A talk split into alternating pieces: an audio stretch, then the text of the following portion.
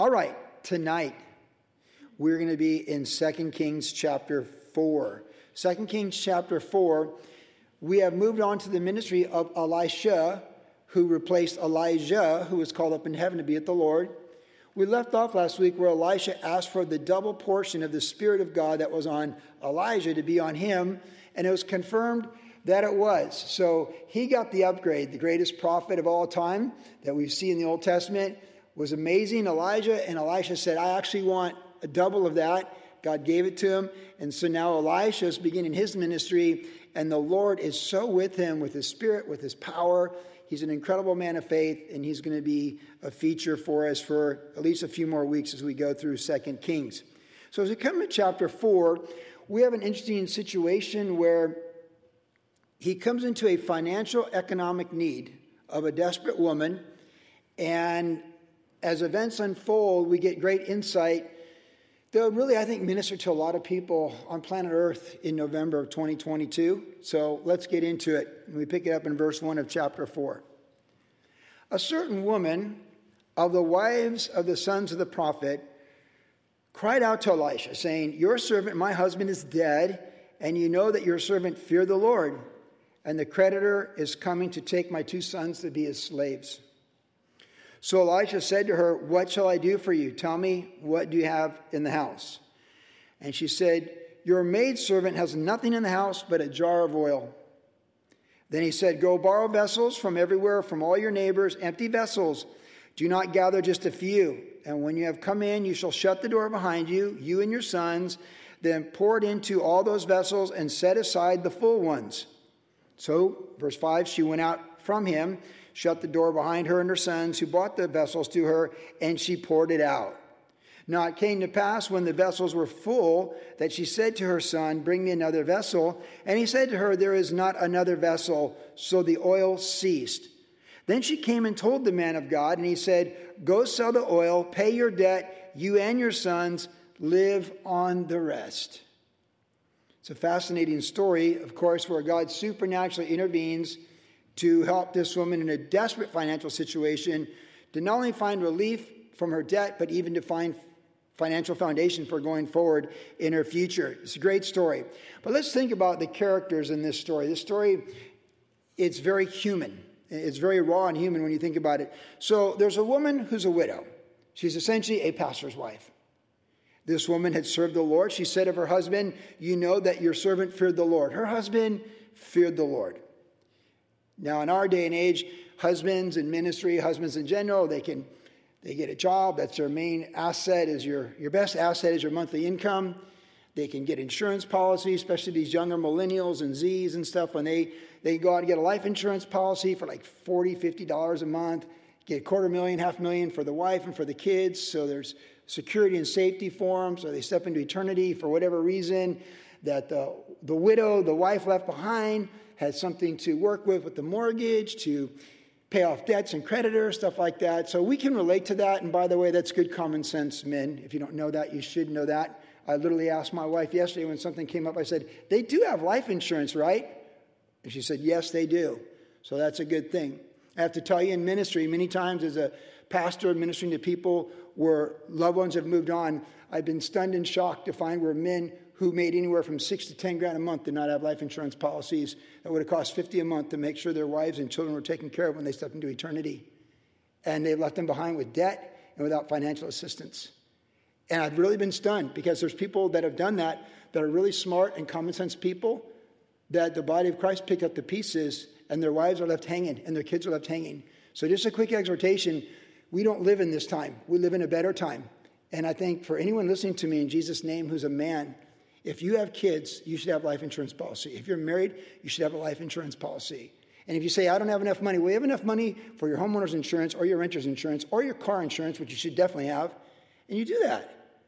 It's just good common sense. As poor as I've ever been throughout ministry in different times, we always had to have a plan for my wife, for me step into eternity, and to provide for our kids. I've outlived one of my life insurance policies. I still have one of them, and it's going to go for a while, as does my wife. It's just good common sense. But this is a different time and a different place. So there was probably no opportunity for a life insurance policy to bail her out. I thought this thing, I like, did she own this house? Because she has a roof over her head, right? Like, when you look at this passage, you should think about these things. So she has creditors, all right. She has a roof over her head. She has two sons. Smart people are a great asset. Bright ideas are considered by the richest people the best assets on planet Earth. All these tech companies that you know go high and low on the stock market that don't make anything, they're really based upon ideas that people have, and they buy the people and they buy the ideas and think those ideas might play out later on. And of course, we know even the king of Sodom, when Abraham brought back the people of Sodom, the, the king said, You can keep all the goods, give me the people. Because he knew the people had the ingenuity to make things, and the people had the ability to make things, and there's wealth in people. Abraham said, You can keep it all. I don't want you to say you made me anything. God makes Abraham everything he is. But in this case, there's two sons, young sons, and so they could, you know, they could do work, they could do all kinds of things. And so the creditor looks at them and sees assets, wealth, people, two human beings that can work for him to get his money back. But did the woman, like, did she own the property? Is she a renter or is she an owner? I don't know. The, the, the text doesn't make it clear. It all gets left behind, anyways, when you step into eternity. But she has what a lot of people have in 2022 creditors. she had creditors her husband, between her husband and herself, they were left with debt. Now, there's debt that can come upon you, and a lot of the world has debt just because it comes upon them. In the body of Christ, in America, there's a lot of bad debt because people don't live within their means, and they presume God's going to give them something He hasn't promised tomorrow. And if your debt to income ratio shows that you step into eternity, you owe debt and you leave debt behind in your name for other people, you want to fix that as soon as you can. That's not a good witness to put your debt on someone else. The, one of the hardest things to watch in ministry is when people step into eternity and there's no money to even bury them, and there's actually debt. There's already a grieving and sorrow and heartache, and now you have stress because there's a financial burden because it costs thousands of dollars to bury someone, even under the cheapest circumstances. It is a difficult situation. The husband's dead. He served the Lord. He loved the Lord. She's like a pastor's wife. She's got two sons and she's got debt she cannot pay. So, this is something I think we can all make, relate to. This is a very real situation in the human experience that we might relate to. I certainly can. I've seen this happen many times. So, she's desperate. That's the point. It's a desperate situation. So, she goes to the man of God, the prophet Elisha. The the lead pastor of all the pastors, if you will, and says, Please help. In fact, it says she cried out to him, to Elisha. Now, in this story, in the first couple of verses, the first verse, we see the woman who's a widow, her two sons, Elisha, and the creditor. See that? These are the people involved right here creditor, the woman, the widow, Elisha, and the two sons. In this story, there are givers and takers, as there is in life. Everyone on planet Earth can, I said this Tuesday night, I'll say it again, I've been saying it a lot. We all fall into one of two categories we're givers or we're takers. We either see opportunity to be used of the Lord to bless others and give and sow bountifully and reap bountifully for all eternity, or we're fearful that someone's going to take something from us, and so we take it from them, and we have to, we're insecure and have to hold on to this and grab that and take that. Givers and takers. I want to make sure we're givers. God's a giver because God so loved the world, he gave his only begotten Son. God's the Jesus loves the church so much, he gave the Holy Spirit on the day of Pentecost. God so loves the church, he gives gifts to all men to serve him, women and men to serve him in his church. God's a giver. The Father laid, the, the Son laid down his life for us. We're told that we love him because he first loved us, and while we're yet sinners, Christ died for us. God is a giver. He made the universe. He gave us life. He has a call and a purpose on our lives. He's created us with, with divine design and purpose. He's redeemed us through the blood of His Son. He made Him who knew no sin to be sin for us, that we might become the righteousness of God. He gave us the He gave us the double portion. He gave us forgiveness in His Son and the righteousness of His Son on the cross of Jesus Christ. God is a giver. And when someone says they've come to Christ, that work of the Spirit of God in their life should make them a giver. No matter how much you were a taker before you come to Christ, if you confess Jesus Christ and you're a taker, you should look in the mirror and ask yourself, Am I truly saved? Because God is a giver. And we become like Christ. And we're being transformed daily through his word and by his spirit. And as that happens, we're going to forgive as we've been forgiven. We're going to show mercy as we've received mercy. We're going to be empathetic as the Lord has been empathetic with us. And we're going to trust in the Lord as one who provides for us so we don't have to fight and cheat and steal and connive and shuffle the feet to keep what we have or to attain what we have. We can trust in the Lord. Our Father art in heaven, hallowed be your name. Your kingdom come, your will be done on earth as it is in heaven. Give us this day our daily bread. And forgive us our debts as we forgive our debtors. You see? So, this is a key thing. In this story, there's givers and takers. There's a creditor. Now, the creditor, this is in Israel. So, this is a man or a woman with wealth, a lot of wealth. Obviously, a debt collector. Now, if they just read the Ten Commandments, if they just read the, the law of Moses, they would see this as an opportunity of a blessing. Because let me tell you something if you want a blessing, I'm going to tell you where it is. Bless the widows of pastors. You want to be blessed? I'll tell you something. Two years ago, the Lord put my heart to bless pastors' wives who are left behind without funds. We did, and in those two years, God's given us a million dollars, and almost a half million has gone into missions through this church. You want to be blessed? Bless those people who have given their lives of service to the Lord and have nothing on this day. When you bless those people, God will bless you. You can never outgive God, and He will bless you, WG, body of Christ. The man, the creditor, this was a great opportunity, a defining moment in his life to do the right thing and, and be empathetic and have the heart of God, to have the heart of Jehovah, have the heart of the God who gave his law, the, the, the God who promised his son to come, the God who blesses his people to be the head, not the tail. He had the opportunity to show mercy to the woman who's a pastor's wife, grieving the loss of her godly husband with two sons. He had the opportunity to bless her and release her of that debt.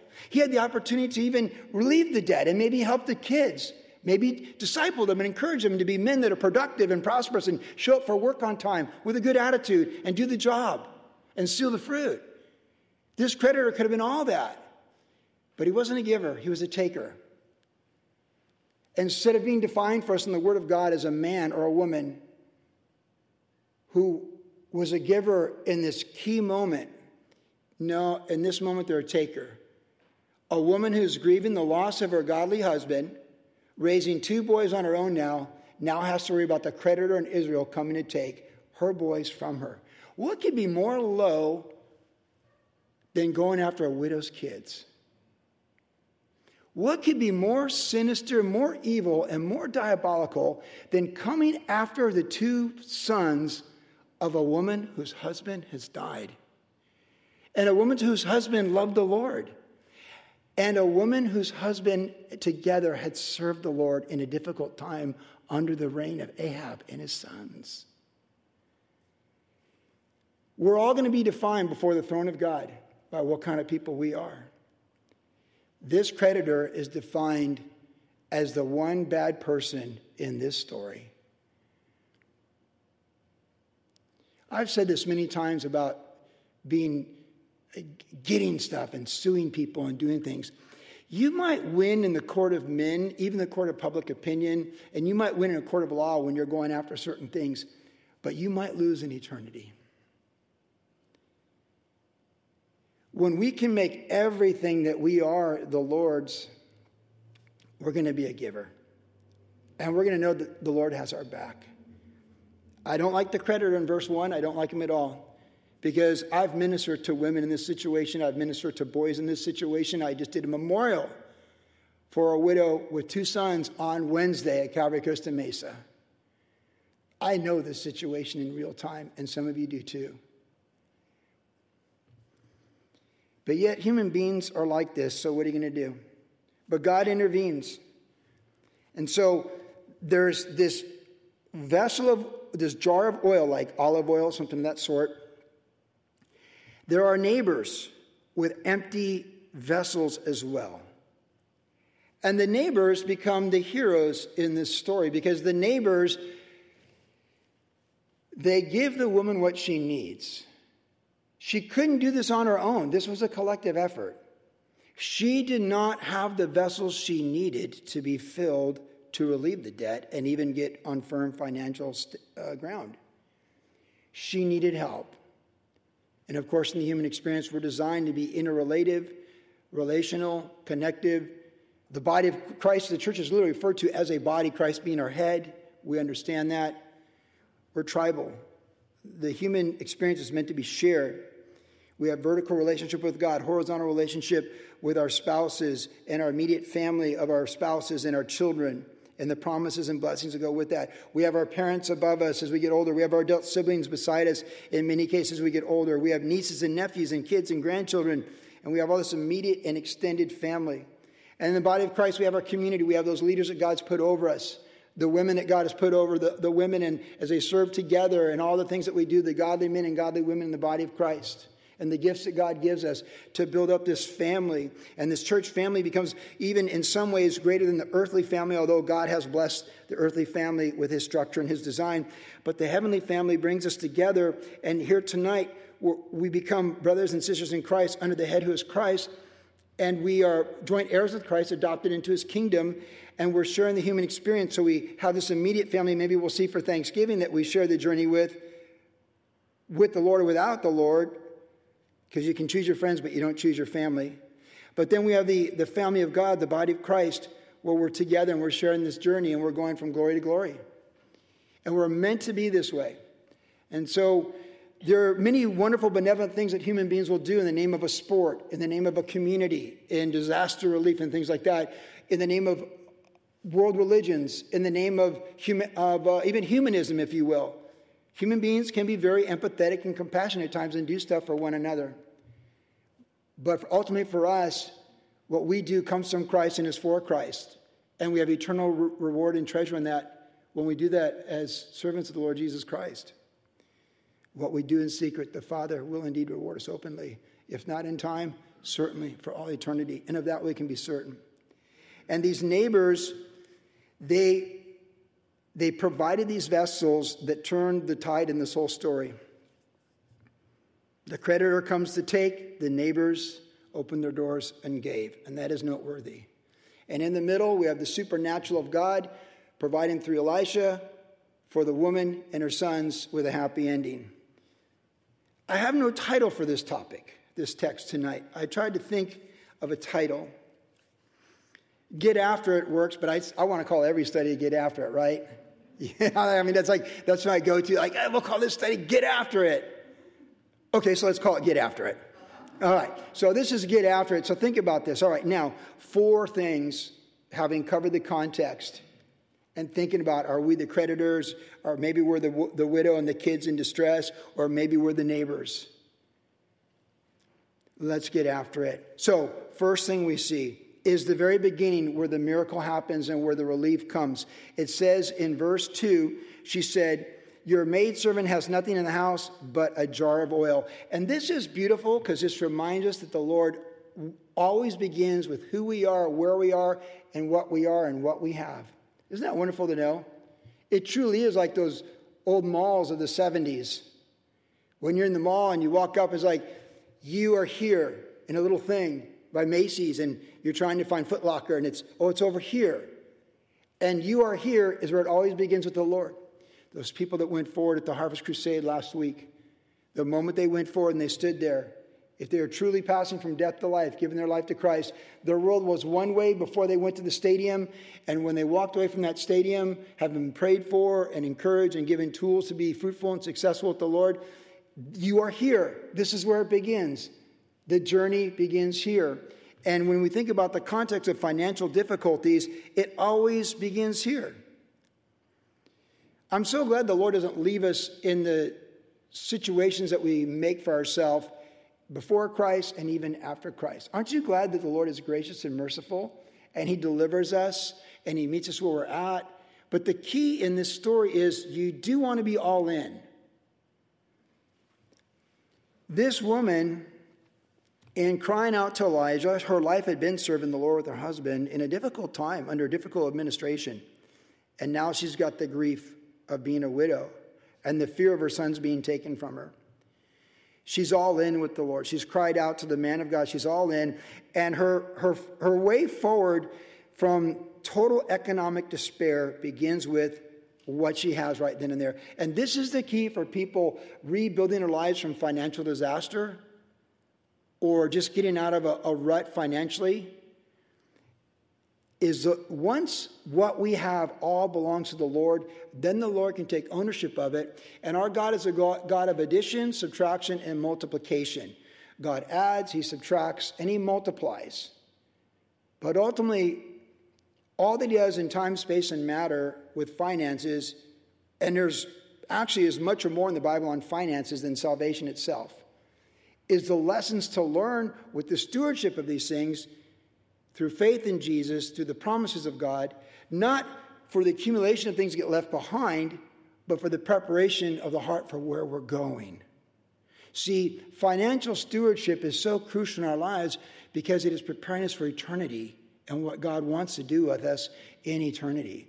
And if we can learn to be faithful with the finances in time and fruitful and bountiful, then we'll be trusted with so much more in eternity. The parable of the minas and many other stories teach us this in the Bible that the stewardship that comes from being faithful with our finances is a stewardship that transcends dimension for what God wants to do in eternity. Now, it starts with where we're at and what we have. I have bought gas with pennies late at night when no one's looking. Everyone, at least once in their life, should have to buy gas with pennies. You'll never forget what it's like to buy gas with pennies. You do it at night because you don't want other people standing behind you, you know, and you're counting pennies. And 100 pennies takes up a lot of space, right? So you do like 11 at night and you count pennies.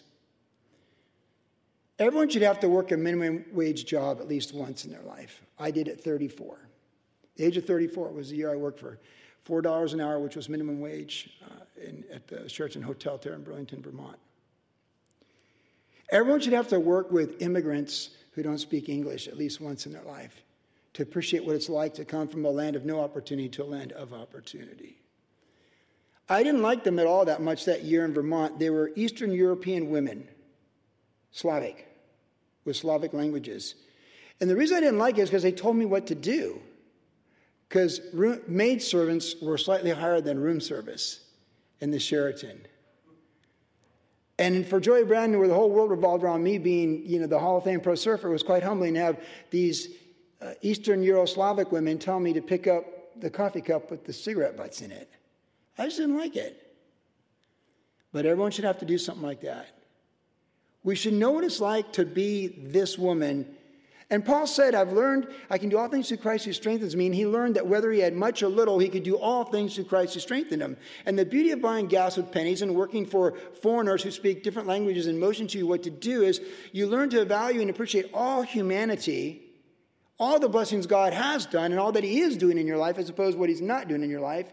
You get the right perspective, you get the kingdom perspective, and you learn to treat humanity the way it should be treated with dignity and respect. And you learn to love humanity the way God sees them with the sacrifice of a Savior. Financial hardship is difficult. It says in Proverbs, this the rich and the poor have in common, the Lord made them both. Financial hardship can be self induced with sheer folly and lack of discipline. Financial hardship can come because of theft, like what happened to Job. And financial hardship can just come because it rains on the just and the unjust, and good things happen to good and bad people, and bad things happen to good and bad people. Things can just happen. What if you owned a home in Fort Myers, huh? And two months ago, it just got obliterated. And that's that. And they're still trying to rebuild the causeways to the island. Like things just happen. You know, we own property in Vero Beach. Vero Beach got hit with a hurricane last week. It'll test you. He'll test you when a hurricane's coming right to where your wealth is at. I can tell you, I failed a lot of tests, but I didn't fail that one. I didn't worry about it. I was, we had a new grandson. Dune was born on Monday, and Hurricane Natalie, I already forgot her name. She hit on Wednesday. went right underneath everything. Hey, if you lose everything, it was the Lord's in the first place. He can replace it. If he doesn't want to, that's his business. It's that simple. I tell people we have a good plan for time, and if it all gets obliterated, we had a good plan. Yeah, like we had a good plan, and we have, we have a generous heart, and that's the way it goes. That's the way it goes. It always begins with where we're at. It begins with the jar of oil you have in the house. See, if the jar of oil in the house, the, the coin in the piggy bank, the money in the bank, the job you have, if that's truly the Lord's, then you're in a place where He can bless you. And if what you lose is lost, it's, it's the Lord's loss. Someone, someone gave us a car one time. Actually, a lot of people give us cars, and we give them away. It's really fun. You ask for cars, you give them, then you give them away. It's a great thing. But the first car that we had, someone tried to steal it, and that's why I almost got stabbed, but that's a different story. But then we gave it to a woman in the drug and alcohol ministry who needed a car, single mom, couple kids. Well, then a drunk driver totaled the car in Vista in the middle of the night. Totaled it. It was a wash. And that car was the Lord's. I remember just going like, Lord, someone totaled your car. That's very liberating. My car. Lord, someone totaled your car. I'll be. Well, he owns the cattle on a thousand hills, so he owns every car dealership. And if someone down there at, you know, Hoehn Motors wants to give me a new car, then they'll call me up and give me a new car. You say, oh, Joy, that's impossible. No, it's not. Because, you know, I've had people call me up to give me money, lots of it. God can do what he wants to do. But he's got to own who you are. See, if he owns your heart, he owns your, your, your jar of oil. And if he owns your jar of oil, he definitely owns your heart. Jesus said, Where your treasure is, your heart will be also. And store up treasures in heaven. So if we got one jar of oil in the house, we want to make sure it belongs to Jesus and it's stored in heaven. Amen? It always begins with what we have. God adds, he subtracts, and he can multiply. But it always begins. Financial stability begins with what we have and that it belongs to the Lord. Like the boy with the fish and the loaves, he can multiply it. Then we see, second of all, from the starting point. So if you're in financial hardship and you listen to this message either through KWAVE or podcast or whatever, all in with the Lord. Don't make him one tenth of your life, make him all of your life and give him a tenth and show him you can live within your means and save 10% of what you're earning every month as well. See, the person, listen, before we move on this first point, I've learned this. The person that can save money every month will save money next month. If you can save money this month, no matter what the circumstances, you will save money next month. But if you do not save money this month, you will not save money next month, which means you'll just keep living paycheck to paycheck. So if you can tithe, honor the Lord first, and save, you will be blessed and you will become more the head, not the tail, and you'll be part of the solutions instead of the problems. And you won't need to depend upon government to take care of you. The Lord would have us to be the head, not the tail, spiritually. I'm talking spiritual. Economic is just the results of spiritual for the kingdom. See, these guys make 140 billion and they lose 80 billion in one week because their stock went down. That's not what we're talking about here. We're talking about you and me being dependent upon the living God and being faithful stewards with what He gives us. And if we're faithful with little things, He'll give us more things. Follow the money trail. There's two things you can always learn about people how they spend their money, so look at your checking account, and how they spend their time. Because we will find money to reflect what we really are living for, and we will make time for what we really want to do. Those are two things I've learned in the human experience. Now, the second thing here, it starts where we're at, but we need to see the promise in the things we need faith. So there's a beginning of God really taking hold of our economics and getting us out of things and taking us forward. But we need to have faith, and we see that the, we in verse 4 it says, so Elisha says, Do not gather just a few. So that means go get a bunch. We'll come back to that. But when you come in, once you've gathered, you'll shut the door behind you. He's, give, he's given him steps. He's given her and her son steps of what to expect. So he's telling them what the next thing is to go forward, and then the next thing and the next thing. So he's actually playing out a plan of action. Here's a plan of action to get you out of your financial situation. You're going to get as many vessels as you can. You're going to bring them back here. You're going to close the door. Then you take your one vessel that has oil in it and you start filling these vessels. And the ones that are full, you set aside. Oh, wait, that's a promise. He is speaking the promise to her before it's seen, just like the promise of Christ to raise us from the grave when we step into eternity that this mortal will put on immortality. All the promises of God are yes and amen in Jesus Christ. And this is a promise you need to see closely. He is speaking to her what will be and what is promised when it has not yet come. And what is faith? It's the substance of things hoped for, the evidence not yet seen. But without faith, it's impossible to please God because those who come to him, like the widow, must believe that he is, and he's a rewarder of those who diligently seek him. See, he gave her a visual. He gave her a visual of many full vessels before she'd even gathered any vessels. He gave her a visual that her one vessel of oil would make many vessels of oil behind that closed door. He gave her the visual. And the Bible from Genesis to Revelation is nonstop visuals of promises to you and me for our salvation, our eternal destiny, our hope, our, the purposes, His work in our life, the purposes of our life, our calling. It's all there and it's all promised to us.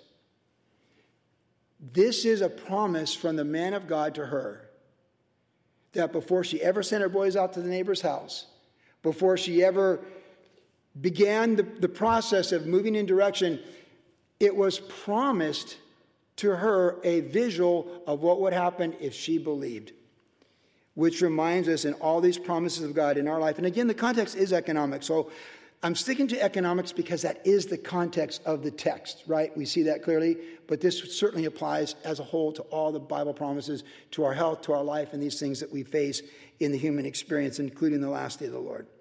We need to see the promises fulfilled. When I think about stepping into eternity, I don't think about so much breathing my last, but going to glory. Do you? When you think about breathing your last, do you think like, oh no, what I'm leaving behind? I think about what I'm going to, who I'm going to, the glory. I when I think about my my last day on earth, I think about this mortal putting on immortality, this corruptible putting on incorruptibility, this terrestrial putting on celestial. I see glory. I think about the 24 elders and the crowns being thrown before Jesus in Revelation 5.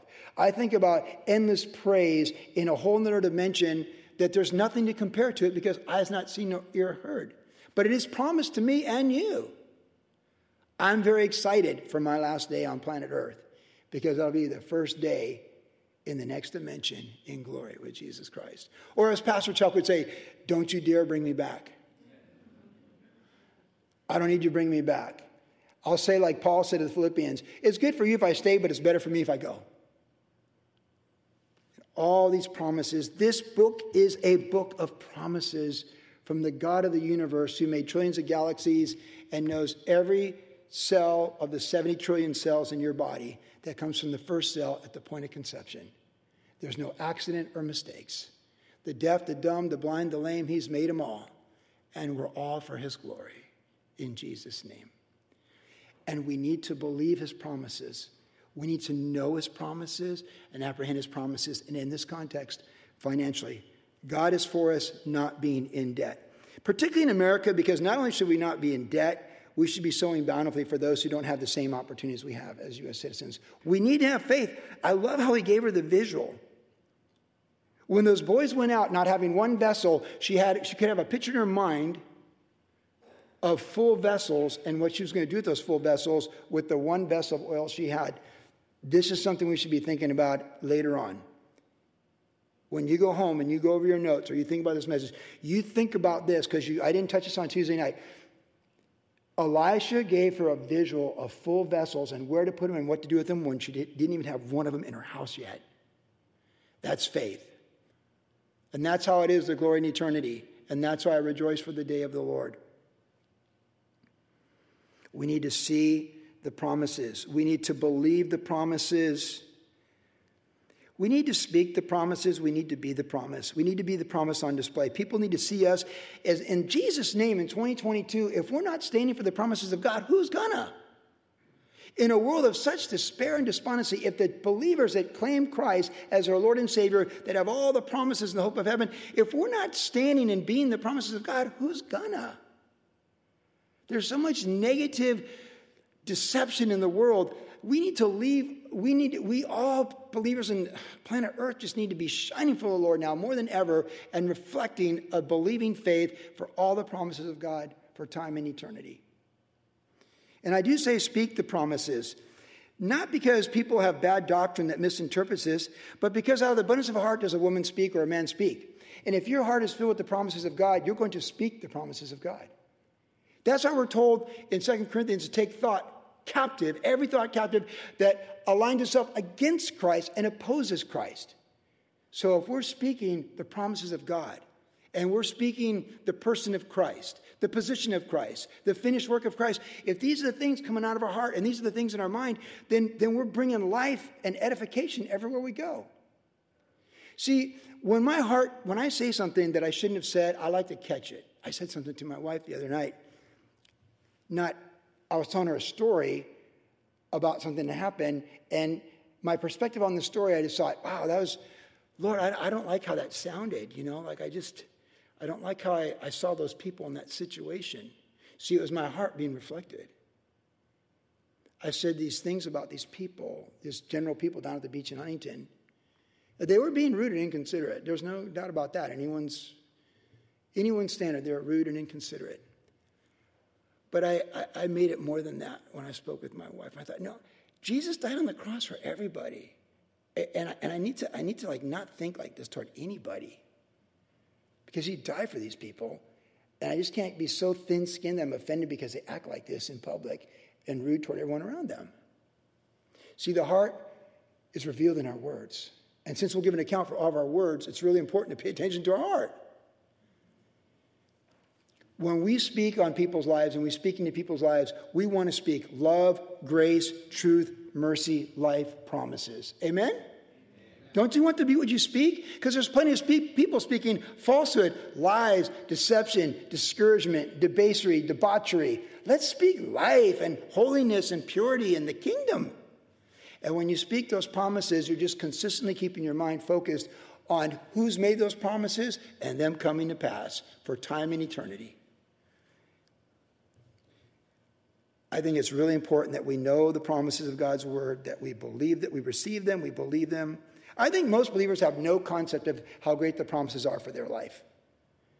I believe we're pretty good at it, but I want to get better. I want to believe God for great things. I don't want to be small minded with the God of the universe who gave his son to die on the cross for me and you. I want to be the promise. I want to be the promises of God on display. I want to be the proof of sanctification and salvation by grace. I want to be the proof that God's mercy is real because I can show his mercy. I want to be the proof that forgiveness happens because I've been forgiven and I'm not the same person I was. That people remember me from when I was younger or even two years ago. I want to be proof to you that we're under construction. So when you compare me now to two years ago, you say, hey, Joey's grown in the Lord. And you can be the same thing. So it's the beginning of where we're at. God meets us there, and it's faith going forward. And then, really, this story has action, which is why I say get your hustle on.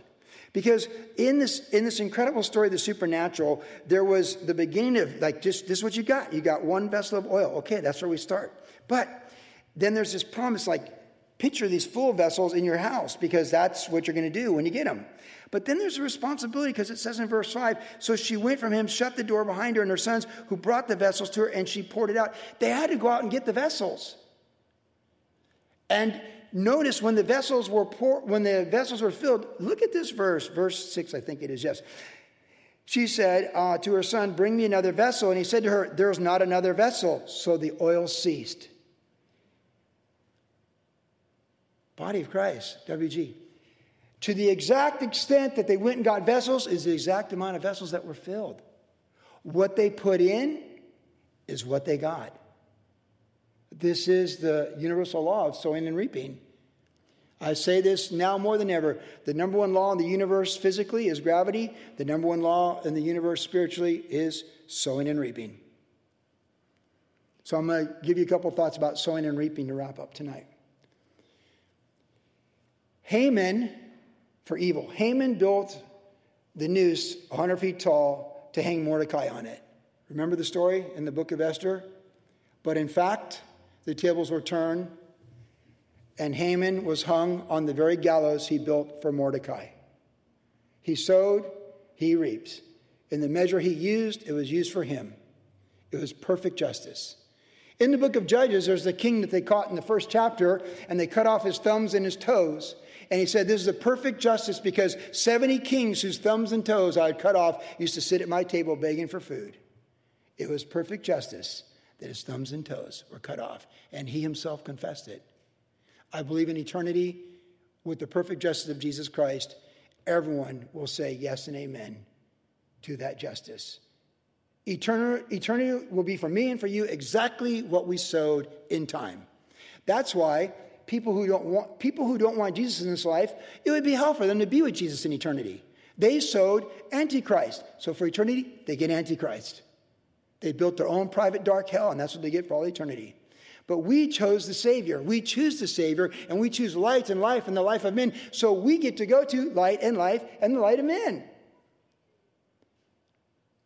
Jesus said in the Sermon on the Plain in Luke 6 In the measure you judge, it'll be judged of you. Judge not, lest you be judged. Condemn not, lest you be condemned. In the measure you give, it will be given. In Galatians 6, it says, Do not be deceived, for a man or a woman, for whatever we sow, we shall reap. Whatever we sow, we shall reap. If we sow to the flesh, we will reap corruption. If we sow to the spirit, we will reap life. So let's sow life. Jesus said on the Sermon on the Mount, The one to the merciful, they will obtain mercy. It's how it works. And of course, economically, because that's all spiritual and practical in the human experience, economically, we're told there in Second Corinthians that if we sow bountifully, we will reap bountifully. If we sow sparingly, we will reap sparingly. So, when we think about personal finances, your number one equity is your monthly income. That's your number one asset. And to live within that income, and it's been hard, by the way, I have to admit. Five items at Albertsons for 55 bucks the other night. I couldn't believe it. I didn't even need a bag. Five items, 55 bucks. We get it. We all get it. So we either have to slightly alter our living standard less than what we're used to or generate more revenue. But obviously, my dollar, your dollar does not go as far as it does this year at this time as it did last year. Yes and amen. That's just a fact. We know that. Hey, that honey was $10, now it's 15 at Albertsons. Those capsules at Coffee Bean, they were $6. Now they're 10. That's 40% inflation. Okay? But we have to find a way. FAW, find a way. It's one of my abbreviations I use these days. A, no excuses. FAW, find a way. Proverbs says a wise man scales the city wall and takes it. Find a way. So we have to find a way. The dollar doesn't go as far. So if you can't get a side hustle to generate more revenue, we have to do some things. Because we, we are meant to be the head, not the tail, and givers, not takers. That's how it's meant to be. And I want to sow bountifully. So if I can, if I can appreciate my income. By the way, I wrote down recently 13 things I love about my job. Number one was I work for the Lord, which is being a pastor, right? But really, even if you're a ditch digger, you still work for the Lord ultimately. But in there, I was like, I'm grateful for my income. I'm grateful for my job. It's good to have that perspective. And so I need to live within those means. So this is my income. I, I set, you know, 10% to the Lord. We're saving and we're sowing beyond even what we're saving. So it's like, like it's all possible. Shaquille O'Neal said you can live on 50% of what you make. And he's a multi, multi millionaire. One of the smartest business people you know is Shaquille O'Neal.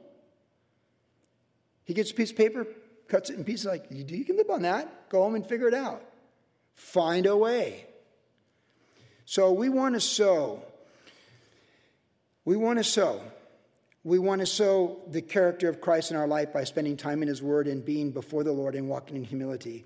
We want to sow the fingerprints of Christ in the world around us by how we treat other people, how we act, how we react, how we respond. We want to sow love, grace, mercy, compassion, empathy. When they knock on the door for vessels, we want to give them vessels because we want to bless them and see them blessed and brought out of their certain situation that they're in.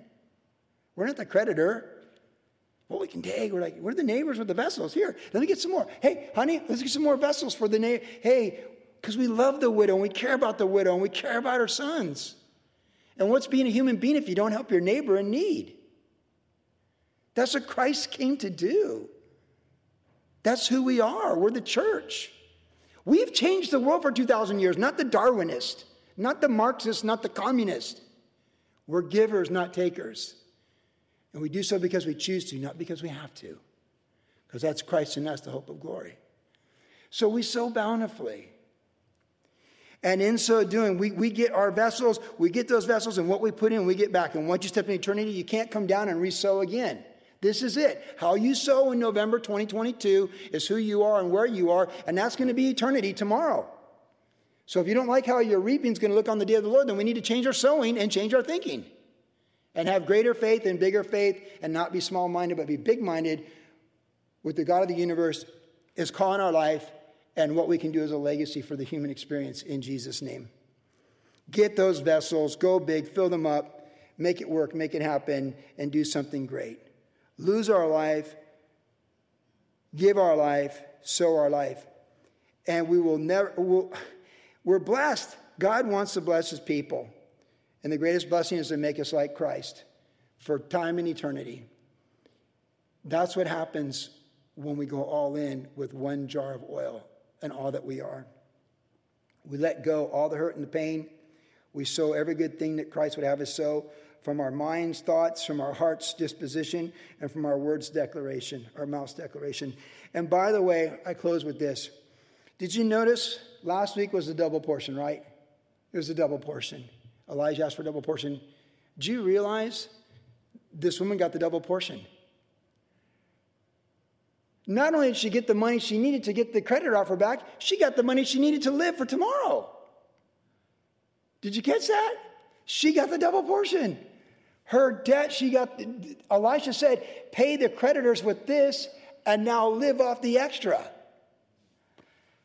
Our God's a blessing God. It's never about the money, it's always about the heart and where it's looking and where it's going. So be reminded from this story that God knows our situation. Be the, be the hero in this story, not the villain, because there's a villain and there's heroes. Be the woman of faith. How about the boys getting their hustle on? Hey, do you want to work for the creditor and be a slave, or do you want to work for the Lord? They ran, they ran through the neighborhood, knocked on every door they could. Vessels, vessels. Like, hey, the motivation was high.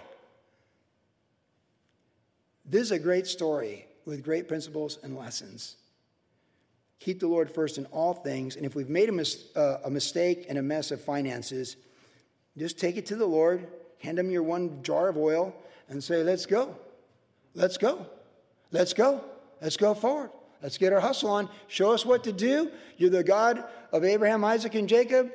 We're going to sow bountifully. We're going to believe largely. And we know that you got this whole universe in control. And we want our life to be fulfilled in you. We want to fulfill your calling on our life. We want to change the world for good, the solution, not the problem. And we want to go to glory. So let's go. Here's our jar of oil in Jesus' name.